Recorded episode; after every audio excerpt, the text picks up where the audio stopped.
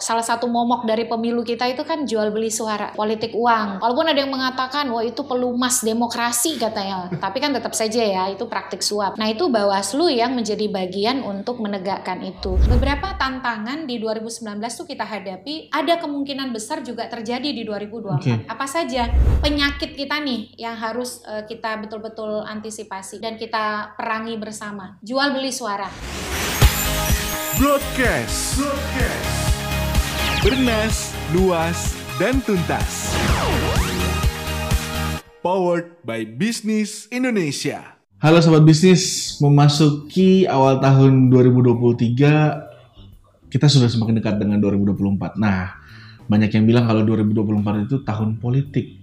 Karena pemilu, pemilihan presiden dan juga legislatif serta pemilihan kepala daerah akan diselenggarakan di 2024 nanti. Nah, Sebelum memasuki 2024, kita akan uh, berbincang nih membahas tentang seperti apa sih pengawasan terhadap pelaksanaan pemilu itu sendiri. Nah, kita akan ngobrol-ngobrol dengan Mbak Titi Anggreni. Beliau adalah Dewan Pembina dari Perludem. Halo Mbak Titi, apa kabar Mbak? Halo Mas Ganang, sehat ya?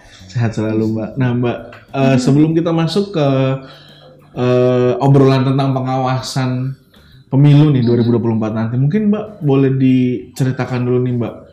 Sebenarnya Perludem itu apa dan uh, seperti apa uh, fungsinya, terus juga tugas pokoknya ketika proses pemilu itu berlangsung. Karena mungkin sobat bisnis uh -huh.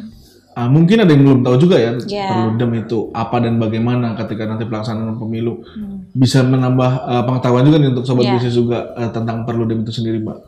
Ya, uh, halo sobat bisnis, senang sekali ya karena teman-teman uh, datang ke kantor Perludem dan mengajak diskusi sesuatu yang konon nih beberapa uh, praktisi itu mengatakan oh tunda aja pemilunya nih demi stabilitas ekonomi gitu ya.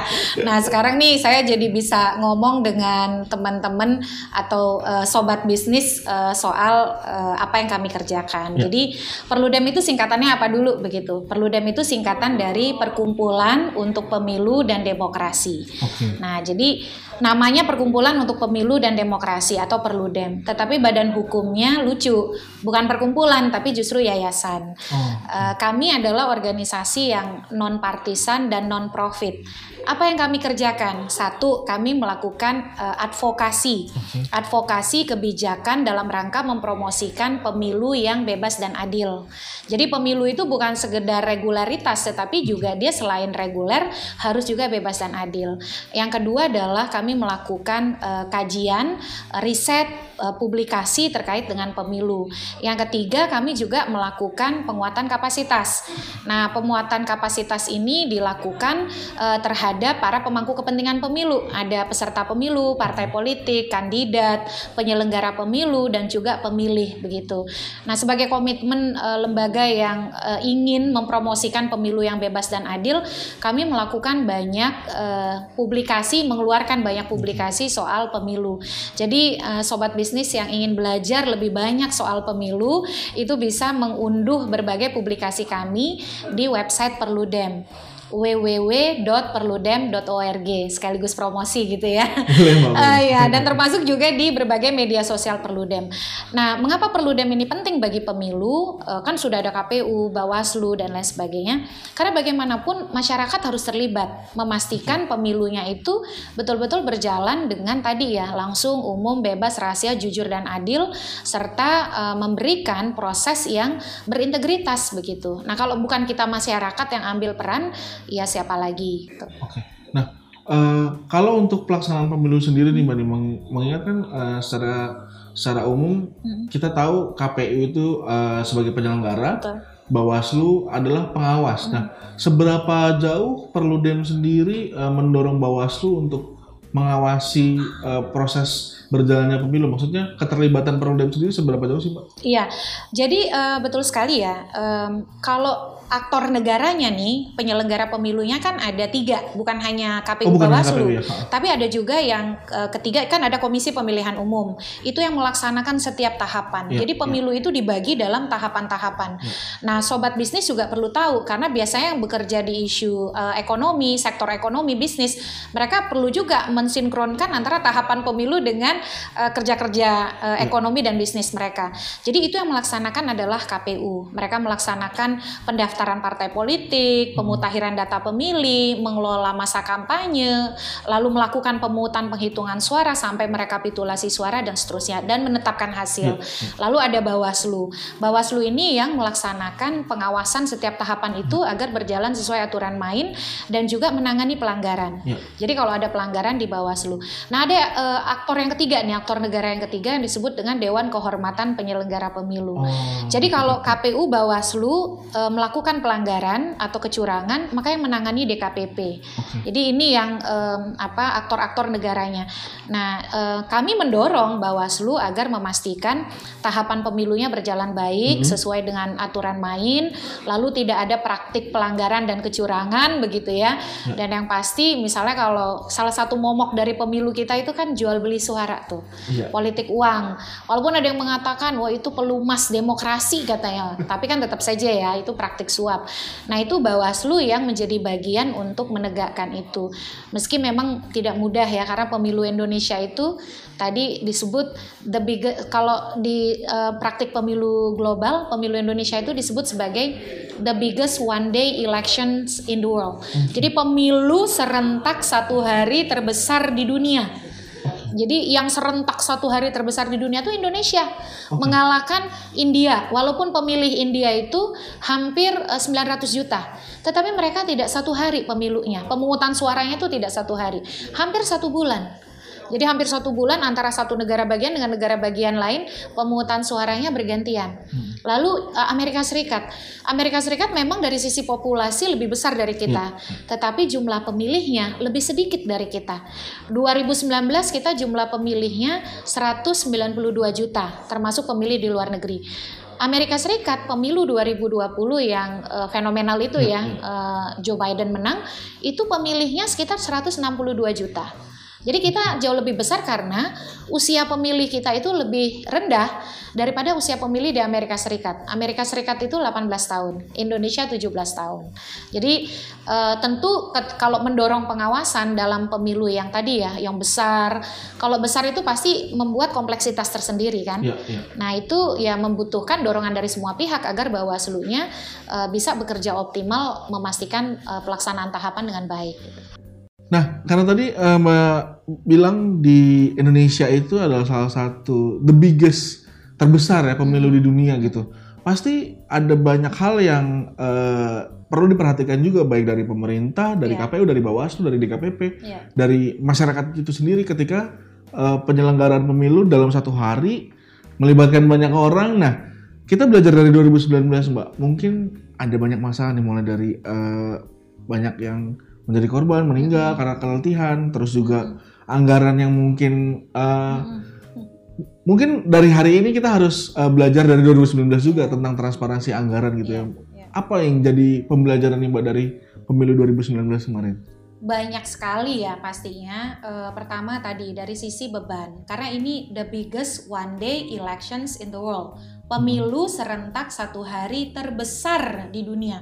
Jadi bukan hanya dua nomor dua nomor tiga, tapi nomor satu Nomor satu. terbesarnya. Iya. Eh, contohnya saja untuk surat suara 2024 itu akan dibutuhkan kurang lebih satu miliar lembar surat suara. Uh.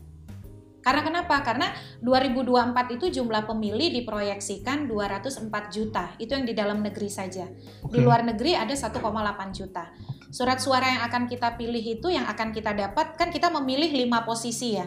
DPR, DPD, Presiden Wakil Presiden, DPRD Provinsi, DPRD Kabupaten Kota. Jadi lima posisi. Kalau di DKI Jakarta hanya empat karena DKI Jakarta tidak ada DPRD Kabupaten Ya. Kota. Ya. Lima posisi nih dengan pemilih 204 juta. 204 juta kali 5, otomatis 1 miliar kan? Satu miliar ya. Sedangkan surat suara itu ada cadangannya 2%. Berarti nambah lagi tuh. Nah, mengelola yang miliaran lembar katanya sih secara alamiah itu pasti menimbulkan tantangan. Makanya di 2019 pemilihnya 192 juta. Ya surat suaranya kurang lebih hampir satu miliar ya pada waktu itu. Itu ada surat suara yang tertukar distribusinya. Ya. Contoh nih, ada Kabupaten Pakpak Barat itu di Sumatera Utara. Ada Kabupaten Fakfak itu di Papua. nah itu tertukar gitu yang yang Fakfak dikirim ke Pakfak Barat yang itu itu itu terjadi tuh di pemilu-pemilu sebelumnya. Jadi kabupaten-kabupaten yang mirip. Nah itu agak ekstrim ya, Iya. karena agak jauh. Tetapi ada yang tertukar harusnya di TPS A terkirimnya ke TPS B. TPS B, iya. Itu yang tertukar surat suara. Jadi soal distribusi logistik surat suara. Yang kedua soal eh, kecukupan. Kan harusnya misalnya di TPS itu dikirimnya eh, sejumlah kalau di TPS kan kemarin 2019 maksimal 300 pemilih. Iya. Harusnya dikirim surat suara itu 300 plus 2%. 2% ya. Ternyata kurang. Nah, itu menimbulkan eh, kontroversi dan spekulasi di TPS. Sampai ada yang bilang, ini pasti karena Iya. di sini basisnya nol sekian, Iya. makanya dikasih surat suaranya kurang. Nah, itu yang kemudian beberapa membuat petugas di TPS itu bekerja di dalam tekanan. Jadi tingkat stresnya tinggi. Belum lagi bebannya kan berat ya, menghitung melayani pemilih yang akan menggunakan lima surat suara. Lalu hasil penghitungan itu juga harus disalin Langsung. dalam berita acara Iya. di hari yang sama maksimal itu eh, hari keesokannya hasil sudah ada jam 12 siang. Jadi mereka bekerja tuh nonstop antara eh, 24 jam sampai 72 jam tidak berhenti. Dan itu yang membuat 2019 kita berduka ya pemilunya dikatakan relatif sukses tapi ada 894 petugas TPS meninggal dunia karena ekses kelelahan. Ya. Lalu 5175 yang sakit. Nah, artinya kita perlu mereorganisir, merestrukturisasi pemilu kita eh, sehingga lebih sederhana, lebih mudah dan yang kita juga harus pastikan tadi eh, pengadaan eh, alat pemungutan suaranya, perlengkapan pemungutan suaranya itu betul-betul baik, distribusinya juga baik. Berarti kan butuh topangan dan dukungan dari semua pihak. Nah, itu dari sisi kompleksitas. Iya, iya. Tapi jangan gara-gara itu nggak mau milih ya. Harus menghargai nih kita para petugas yang sudah bekerja keras Ya. menghantarkan surat suara itu ke TPS kita. Dari sisi anggaran tentu saja konsekuensinya karena pemilunya besar, anggarannya jadi juga besar. Karena kan lima surat suara, lima posisi yang dipilih ke seluruh wilayah Indonesia yang laut, darat, udara, dari mulai kota sampai ke pedalaman itu semua harus dilayani karena itu kedaulatan rakyat. Jadi kalau ada yang mengatakan, wah pemilunya mahal, ada sih filosof yang mengatakan don't give price tag on democracy. Jangan ngasih label harga ke demokrasi karena itu kan sarana dan fasilitasi kedaulatan rakyat. Ya. Kita kan didengarnya lima tahun sekali nih gitu. Nah itu salah satu yang memang menarik tantangan 2024 satu mengurai kerumitan dan kompleksitas teknis. Kita berharap 2024 tidak ada lagi korban. Eh, lalu kemudian pemilihnya juga mudah menggunakan hak pilihnya. Eh, Mas Ganang pasti juga kebingungan ya lihat suaranya terlalu banyak, surat suaranya Hmm. besar begitu. Jangan sampai orang udah datang ke TPS tapi nggak tahu cara mencoblos atau tidak tahu bagaimana mencoblos yang sah. Nah yang ketiga kita juga perlu em, memastikan efektivitas dan efisiensi. Dan yang terakhir ya tantangan yang sifatnya kompetisi ya jangan sampai polarisasi. Karena kalau masyarakat kita terbelah ya itu eksesnya banyak sekali Ya. melemahkan banyak eh, sektor dari kehidupan pemerintahan kita. Oke, kita mungkin masuk ke eh, beberapa isu yang belakangan lumayan hangat juga nih Mbak nih eh, menjelang pemilu yaitu tentang perubahan sistem proporsional terbuka ke sistem Iya. proporsional tertutup ini sebenarnya seperti apa sih Mbak? Mungkin eh, Mbak bisa Mhm. me- me- memberikan gambaran gitu ya ke sobat Mhm. bisnis eh, proporsional terbuka seperti apa, tertutup seperti apa dan kenapa Iya. jadi polemik gitu di di luar sana gitu. Jadi polemik karena ada yang menggugat ke Mahkamah Konstitusi. Oke. Dan jadi ramai karena partai-partai rame-rame menyatakan sikap, ada yang pro, ada yang Oh, kontra iya, kan. iya, iya. Nah, yang pro ini kebetulan partai yang ruling party berkuasa PDIP. Yang kontra yang delapan. Kebetulan yang itu berkuasa. kontra semua nih, jadi rame ya. Padahal justru mereka-mereka yang sering bikin ramai publik kita gitu. Nah, yang pertama begini, eh, sistem pemilu di Indonesia itu berganti-ganti. Jadi kita kan pemilu pertama kali 55 ya. Ya. Dari tahun 55 sampai tahun 99 itu pemilunya selalu menggunakan proporsional tertutup. Artinya apa? Proporsional tertutup itu peserta pemilunya partai politik Lalu yang kita coblos di surat suara hanya tanda gambar partai politik. Partai politik Jadi saja, ya. tanda gambar atau nomor urut partai Iya. politik. Kalau di era Orde Baru kan tiga partai saja ya. Ya, Nah, kalau di tahun 99 ada 48 partai. Tetapi kemudian eh, setelah pemilu 99 banyak lagi suara dari masyarakat. Eh, Ternyata sistem proporsional tertutup itu hanya nyoblos tanda gambar kita seperti beli kucing dalam karung. betul. Kita nggak tahu tuh siapa Ya. yang akan dinominasikan partai. Eh, maksudnya waktu itu juga Siapa tidak orang-orangnya, dibuka ya. gitu ya. Nah, ada tuntutan untuk terhubung langsung dengan kandidat yang akan Ya. dipilih. Di 2004 lah dimulai sistem proporsional terbuka di mana di surat suara pemilih juga bisa mencoblos caleg Calegnya, langsung gitu. Jadi selain tanda gambar partai juga ada eh, nama caleg Nama caleg. walaupun tidak ada foto. Nah, itu dipertahankan terus. Kalau 2004 masih semi terbuka karena calon terpilih itu harus mendapatkan suara 100% harga satu kursi. Di 2009 itu mulai sepenuhnya berdasar suara terbanyak. Jadi sepanjang dia dapat suara terbanyak maka dia menjadi calon terpilih. Nah, kenapa jadi perdebatan? Karena ada sejumlah orang ke MK meminta agar sistem pemilu yang sekarang proporsional terbuka itu di- dinyatakan inkonstitusional. Yang konstitusional menurut enam pemohon ini itu adalah yang terbuka, eh yang tertutup. Tertutup. Kenapa? Alasannya. Karena dia bilang eh, undang-undang dasar kita mengatakan peserta pemilu itu partai politik. Nah, karakter sistem eh, proporsional tertutup itu adalah karakter sistem yang pesertanya partai, Partai politik, politik. bukan berorientasi kepada caleg, Caleg ya. katanya. Yang kedua, itu menimbulkan em, apa virus eh, politik uang yang luar biasa di masyarakat. Yang ketiga, pemilunya jadi rumit, jadi sulit karena banyak yang meninggal, kelelahan gitu. Nah, kenapa yang lain itu menolak proporsional tertutup? Karena mengatakan ya kita ingin menjaga demokrasi, relasi yang dekat antara pemilih dengan caleg begitu ya. Dan kalau masalah kerumitan itu bisa dicarikan eh, inovasi-inovasi. Ya. Nah, kenapa kemudian partai-partai saling beda pandangan? Ya karena ada kepentingan elektoral untuk menang. Kalau partai besar, dia kan cuma jualan branding aja udah dapet nih ke rakyat. Misalnya, karena biasanya kalau sistem proporsional tertutup itu kan kita cuma milih tanda gambar partai, eh, partai menang kursi, kursi itu dikasih ke nomor urut dari mulai kecil sampai bawah. Hmm. Jadi kalau dia dapat kursi satu, maka langsung diberikan ke yang nomor urut satu. Urut satu. Nah, kalau di proporsional terbuka kan enggak. Belum tentu nomor urut satu tuh menang. Kalau yang nomor urut 2, 3, jagoan kampanyenya, saudaranya banyak gitu ya. Dia bisa yang menang yang tidak nomor urut satu. Nah, kalau yang partai besar, kenapa dia tidak bermasalah dengan eh, close list atau proporsional tertutup, walaupun caleg-caleg tidak semuanya kampanye, tapi dengan branding partainya yang mengakar, Sudah cukup. Iya, contoh nih kalau PDIP, oh partai Wong Cilik gitu ya. Udah branding itu aja yang bawa gitu. Walaupun yang kerja cuma caleg nomor urut satu, tapi kan orang ingetnya ya PDIP-nya. PDIP-nya. Sementara kalau partai menengah bawah, dia perlu gerakan yang besar untuk kerja-kerja pemenangan partai.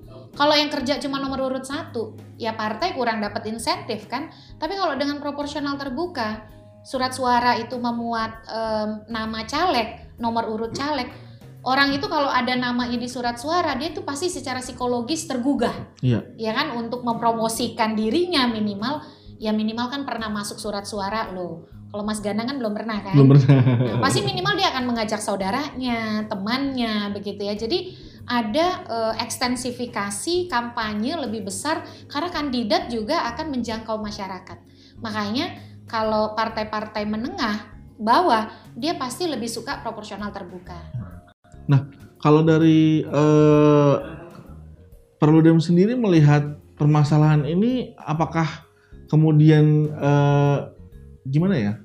Hal yang mendesak gitu mbak untuk untuk untuk segera diselesaikan menjelang pemilu karena kan melihat eh, satu tahun itu bukan waktu yang Iya. eh, panjang ya. betul Kita langsung masuk ke akhir tahun 2023 bisa dibilang Iya. udah mulai masa kampanye dan lain sebagainya gitu kan. Untuk hal-hal seperti yang eh, proporsional terbuka dan tertutup ini apakah harus segera diselesaikan atau bisa menunggu nanti dulu nih mbak nih? Ya, kenapa orang pergi ke Mahkamah Konstitusi? Kan harusnya perdebatan ini di gedung parlemen kan? Iya iya. Karena pembentuk undang-undang memutuskan tidak mengubah undang-undang pemilu. Oke. Sehingga sistem yang di 2019 itu akan berlaku kembali di 2024 Tetap berlanjut berarti kan? karena undang-undangnya sama. Oke. Tetap Undang-Undang Nomor 7 2017. Karena Presiden, DPR, DPD sepakat nih ini undang-undang tidak usah diubah. Oke. Jadi akhirnya wah karena ada kesempatan judicial review kan kan Iya, hak warga iya, iya. ya. Pergilah orang ke Mahkamah Konstitusi. Oh, Nah, oke. jadi itu asal muasalnya. Oke, oke. Mungkin kalau undang-undangnya diubah bertarungnya di DPR. Oh. Nah, lalu bagaimana nih 2024? Kalau pandangan kami gini, 2024 itu kan tahapannya sudah berlangsung. Kalau Hmm. mengganti sistem itu tidak sesederhana antara apakah surat suaranya ada gambar a- ada eh, tanda gambar partai saja ataukah ada caleg juga. Tidak sesederhana itu karena pilihan sistem pemilu membawa implikasi kepada satu model kampanye, Betul. Dua, akuntabilitas pendanaan kampanye. Tiga, penegakan hukum. Kalau di eh, proporsional terbuka itu jual beli suaranya kan ke marketnya, ke pemilihnya. Iya, iya. Nah, makanya kita di Undang-Undang Pemilu itu punya pasal. Pasal yang mempidanakan praktik jual beli suara. Di masa tenang, di masa kampanye, masa tenang, pemungutan penghitungan suara. Hukumannya pidana dan denda. Tapi kalau proporsional tertutup, orang kan pengen nomor urut kecil dong. Iya, iya. Nah, di situlah potensi transaksinya jual belinya untuk mendapatkan nomor urut. Jadi ke internal partai. Kita di Undang-Undang Pemilu itu belum punya skema penegakan hukum yang baik soal itu. Padahal kalau ini diubah pasti berdampak ke sana kan? Oke. Nah, jadi eh, itu juga menjadi catatan. Nah, termasuk juga kalau proporsional tertutup pengalaman dulu, dia itu kalau tidak ada demokrasi di internal partai, dia akan menciptakan yang disebut dengan kader jenggot. Kader jenggot itu apa mas? Gandang kan jenggotannya. Dia kan akarnya di atas ya. Kalau padi kan akarnya di bawah ya. Artinya dia tuh mengakarnya tuh ke elit. Oh, Dia mendekatnya oke, tuh ke ketua umum partai, ke iya, sekjen. iya. Makanya dia akan cuek aja tuh kinerjanya jelek atau dia nggak disukai oleh rakyat. Yang penting tiket itu kan akan selalu dia dapat gitu. Nah, terlepas dari apa pun, kita ini kan udah jalan tahapannya. Walaupun masa kampanye baru 28 November ya. Ya. Pencalonan presiden baru di Oktober, Oktober. 2023. Kalau pencalekan tuh April, April 2023. Tapi desain pemilu kita nih dari sisi kerangka hukum dari tadi mulai eh, model eh, kepesertaan partai, pencalonan, eh, apa ap- istilahnya itu eh, basis kampanyenya, dana kampanye dan penegakan hukum itu didesain dalam sistem pemilu proporsional terbuka. Jadi makanya eh, kalau mengganti sistem itu bukan cuma yang itu aja diganti, tapi Semua. ada dampak lainnya. Nah, kan nggak bisa selesai hanya ganti blok selesai gitu. Itu yang pertama. Nah, yang kedua, yang paling prinsipil menentukan sistem itu mestinya bukan Mahkamah Konstitusi, Konstitusi. tetapi merupakan konsensus politik yang inklusif di DPR. Ya. Didengar nih pemangku kepentingan, bagaimana pendapatnya, pandangannya. Jadi semua itu tidak ditinggal gitu. Nah makanya Mahkamah itu kalau dalam pandangan saya nanti bukan mengatakan yang ini konstitusional, yang itu inkonstitusional, tapi dia kasih pesan berupa ini loh asas dan prinsip kalau memutuskan memilih sistem pemilu apa Oke. saja A B C D E. Kalau saya sih berpandangan situ sistem pemilu tuh harus memperkuat kedaulatan rakyat. Yang kedua, menopang penyelenggaraan pemilu yang berkualitas. Yang ketiga, memudahkan pemilih memilih secara cerdas, gitu ya. Nah, yang keempat, memperkuat akuntabilitas pemerintahan dan seterusnya. Itu yang semestinya nanti MK itu kasih pesen loh. Jangan dibawa ke MK gara-gara undang-undang nggak diubah gitu. Tetapi pembentuk undang-undang harus melakukan ini ini ini gitu. Oke. Nah, kemudian eh, kita masuk ke pelanggaran pemilu nih Mbak nih. Kalau kita ngomongin tentang eh, pelanggaran-pelanggaran pemilu yang mungkin di 2019 ataupun di 2004 gitu ya, itu eh, ada beberapa hal yang juga menjadi catatan Mm-mm. catatan penting dan catatan merah juga Bu untuk eh, pemerintahan sendiri gitu ya Kak. Kalau Mbak sendiri melihat eh, atau dari Perludem sendiri melihat seberapa kuatkah undang-undang pemilu itu sendiri mengantisipasi terjadinya pelanggaran pemilu di Indonesia karena kan kita ngelihat eh, apalagi nanti 2024 masif Mm-mm. nasional dari ujung sampai ujung Mm. pengawasannya seperti apa itu Mbak karena kan Iya. eh, legislatif daerah dari Aceh dari eh, di Pulau Jawa sendiri Hmm. terus kemudian kita lihat eh, daerah-daerah lain gitu kan pasti akan ada celah-celah kecurangan itu sendiri muncul mbak antisipasinya seperti apa mbak? Iya, 2024 itu memang pileg pilpres kembali eh, serentak ya sama seperti Ya. 2000 eh, eh sorry 2024 sama seperti 2019 2019. dan itu sudah diputuskan hari pemungutan suaranya 14 Februari Ya. 2024 hari Rabu. Tapi jangan lupa di tahun yang sama juga ada pilkada di seluruh wilayah Indonesia. Ya. Bulan November tanggal 27 November. Jadi hari Rabu juga. Nah, meskipun kan kesannya itu agak jauh ya jaraknya. Tapi sebenarnya ada tahapan-tahapan yang beririsan. Contoh, kan selesai pemilu nggak langsung lah ada hasil dong. Ya, Pasti ya. ada proses rekapitulasi suara Ya. dulu, penetapan eh, suara, Pemen- eh, dan ada yang pergi ke MK kan. Ya, Nah, untuk- makanya banyak lawyer yang panen tuh. Nah, jadi dari situ baru ada hasil. Nah, di saat yang sama juga tahapan pilkadanya mulai gitu. Nah, beberapa tantangan di 2019 tuh kita hadapi ada kemungkinan besar juga terjadi di 2024. Oke. Apa saja? Satu, penyakit kita nih yang harus eh, kita betul-betul antisipasi dan kita perangi bersama. Jual beli suara. Ya. Politik uang. Karena kenapa? Kompetisi kan makin kompetitif. Sekarang jumlah partai bertambah. betul. Kalau 2019 16 partai, sekarang 18 partai. Ditambah partai lokal juga. Jadi provinsi juga bertambah dari Ya. 34 menjadi 38 sekarang. Yang eh, kedua, soal netralitas aparatur sipil negara ASN, birokrasi. Karena kan birokrasi dia punya sumber daya, punya anggaran. Yang ketiga, profesionalitas penyelenggara pemilu. Tadi surat suara tertukar, surat suara kurang, salah catat, salah hitung. Yang keempat, manipulasi suara tuh masih terjadi. Jadi kompleksitas nih eh, apa eh, rentang kecurangan dan pelanggarannya tuh bisa banyak gitu. Bisa makin makin makin banyak lagi mungkin ya di Betul. 2024. Ditambah lagi polarisasi yang membelah di masyarakat kita. Ya. Jadi saya sih berharap nih calon itu nggak cuma dua, karena kalau calon dua dia akan cenderung menjadi Pilihannya A, B, antitesis iya. ya satu sama lain. Kayak dulu kan eh, apa eh, cebong kampret gitu ya, kadrun apa gitu ya. Orang tuh jadi imajinya tuh nggak kegagasan, tapi orangnya tuh imajinya itu ke simbol-simbol. Ya. Jangan sampai orang begini mengapresiasi pemerintah langsung cebong atau kemudian mengkritik pemerintah oh udah jadi kampret nih Mbak Titi nih gitu ya. Tapi kami senengnya di sini dibilang cebong, di sini dibilang kampret, berarti kan kami ada di tengah. Ya. Nah, berarti kan netral gitu ya. Nah, itu yang harus kita antisipasi bersama. Pertama, kita berada di tengah tsunami informasi. Di tengah buzzer juga banyak yang tidak bertanggung jawab. Lempar isu, rame, tapi tidak mengedukasi. Cyber army juga demikian. Jadi, di tengah tantangan-tantangan tadi, kemungkinan terjadinya polarisasi, lalu buzzer dan cyber army yang tidak eh, akuntabel dan bertanggung jawab di dalam menyebarkan informasi, maka perlu memang media-media eh, seperti bisnis dan juga kita perlu dem tuh kolaborasi gitu.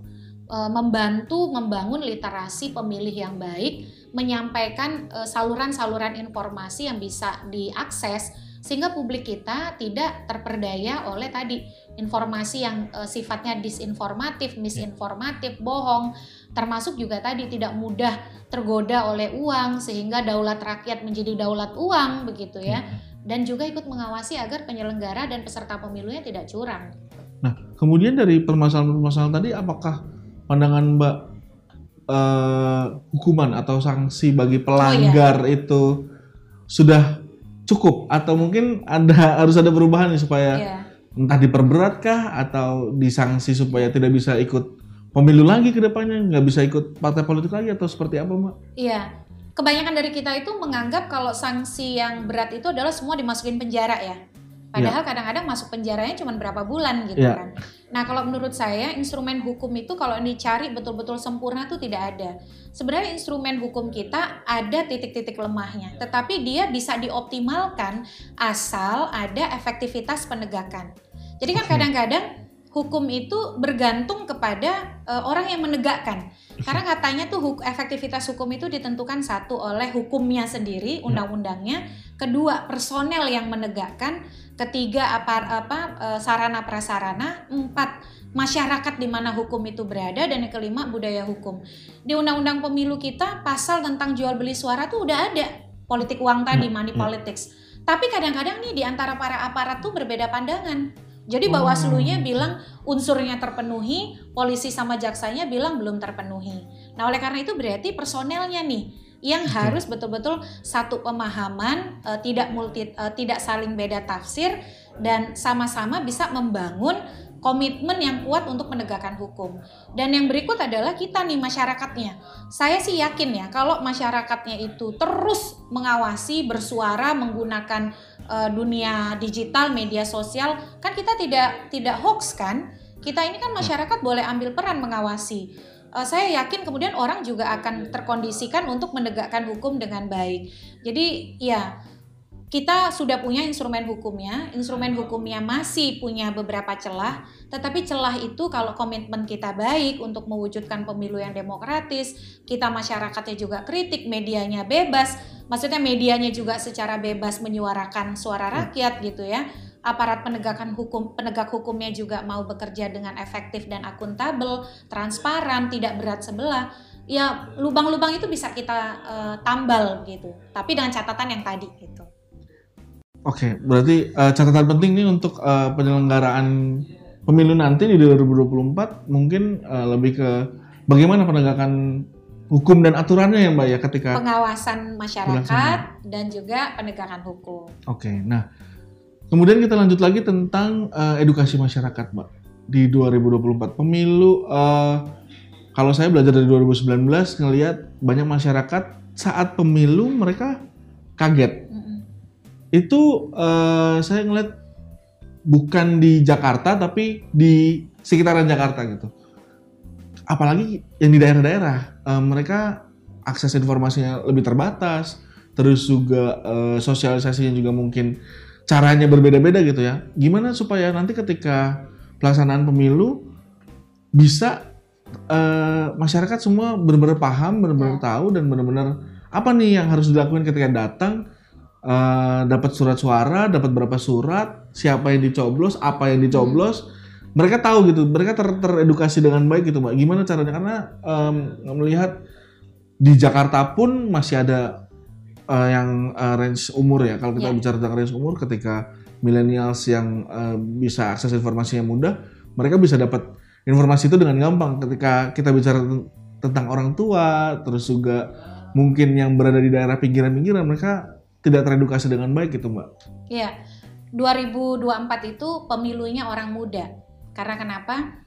Jumlah pemilih yang berusia dari rentang usia 17 sampai 39 tahun itu hampir 60%. Oke. Okay. Dan pemilih yang berusia 15 sampai 23 tahun itu sebanyak 15%. Oh. 15% tuh besar loh, lebih besar lebih daripada besar dari... uh, hampir sama dengan perolehan suara Partai Gerindra. Oke. Okay. Jadi kalau di total dengan yang berusia sampai 39 tahun dari 17 sampai 39 itu hampir 60 persen. Kalau saya kan udah di atas 40 nih ya setelah milenial, selenial gitu.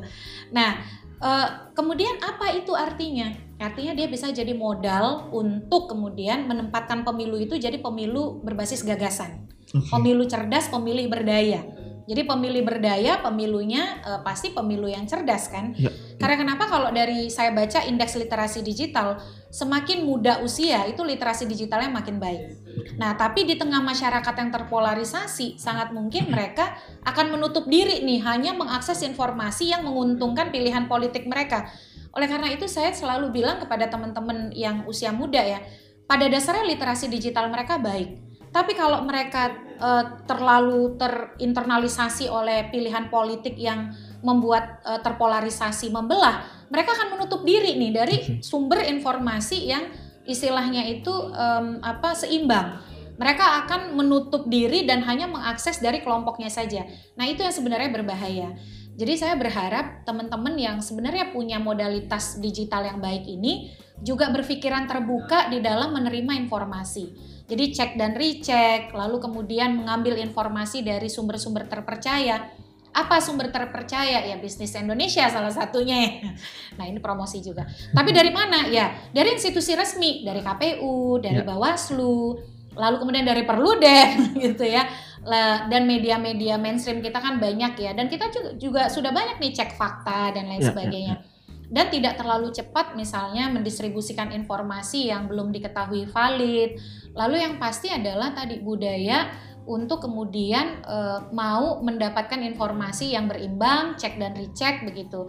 Karena saya yakin ya, kalau kelompok muda yang sampai 60% ini benar-benar kita bisa kelola, kita tuh yakin bahwa kita tuh ada diskursus gagasan. Tidak cuman kita melihat orang itu apakah dia A atau dia B.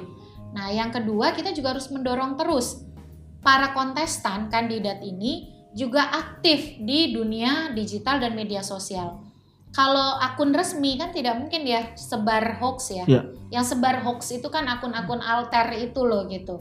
Atau kemudian ya eh, buzzer-buzzer yang tidak bertanggung jawab gitu.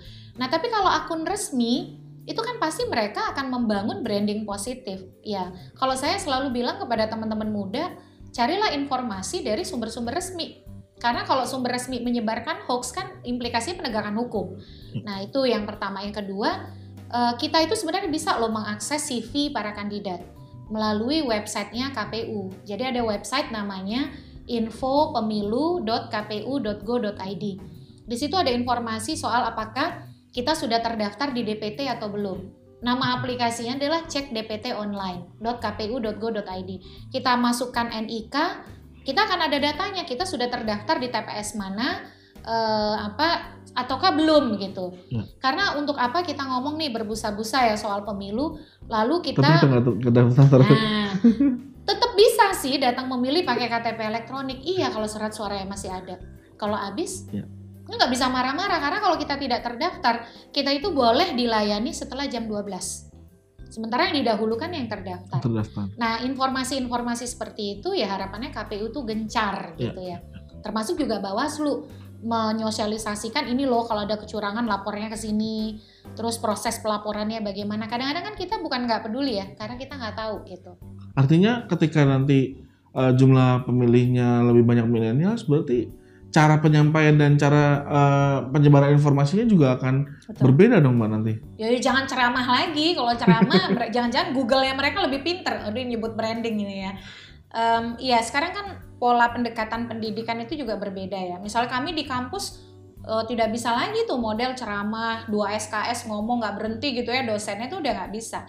Jadi dialog dua arah menggunakan media apa media audio visual, ya. lalu juga infografis, uh, media-media sosial yang sifatnya itu uh, apa uh, ringkas, padat, informasi yang menyenangkan. Nah, itu kan yang dibutuhkan ya saya juga belajar sih ya bagaimana menggunakan media sosial, menyampaikan pesan dengan tepat, menggunakan infografis, audio visual dan seterusnya. Nah itu KPU juga perlu ya. Kalau kita lihat kan ini mulai berbenah nih, misal KPU Bawaslu DKPP itu udah mulai dengan memverifikasi akun. Itu penting hmm. kan?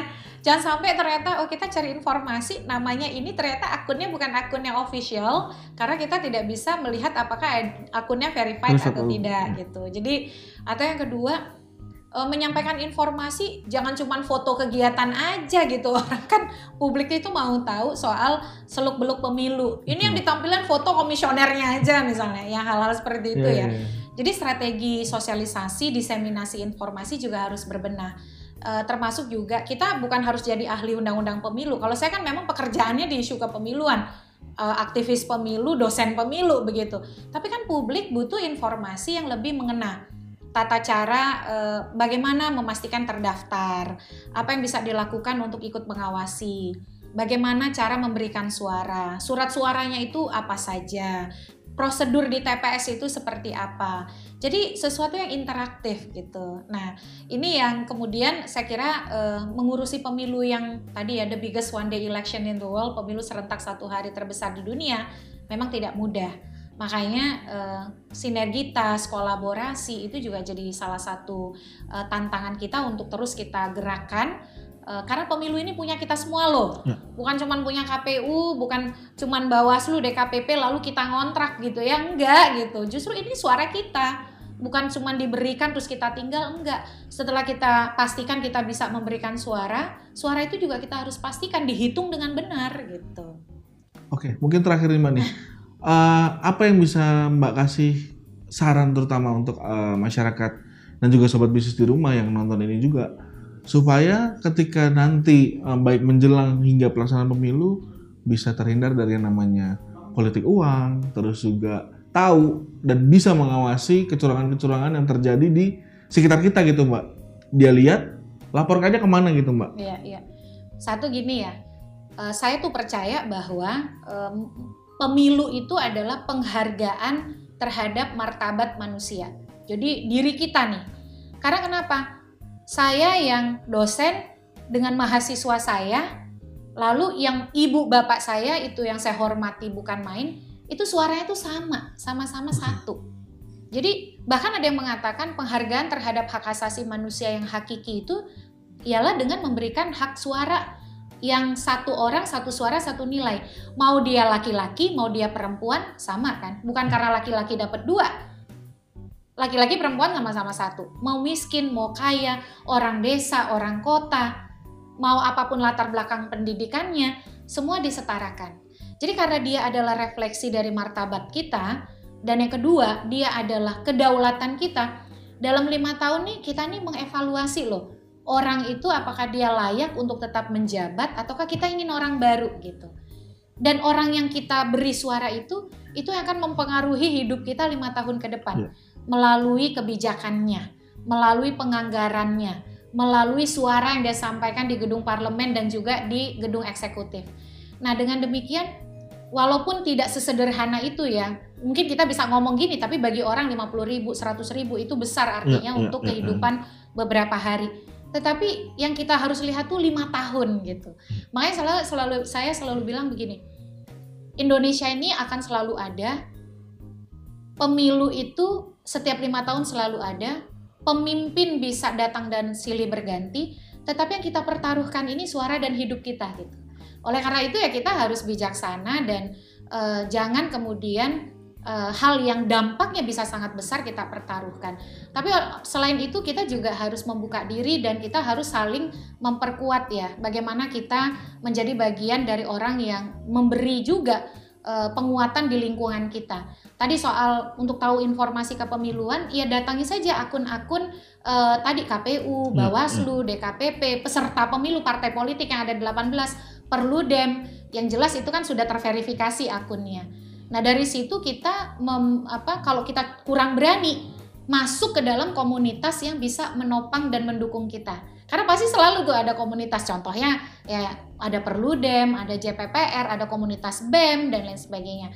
Nah, dari situ kita bisa berjejaring dan bergerak bersama. Dari situ kita bisa tahu oh kalau lapor ke Bawaslu, ya.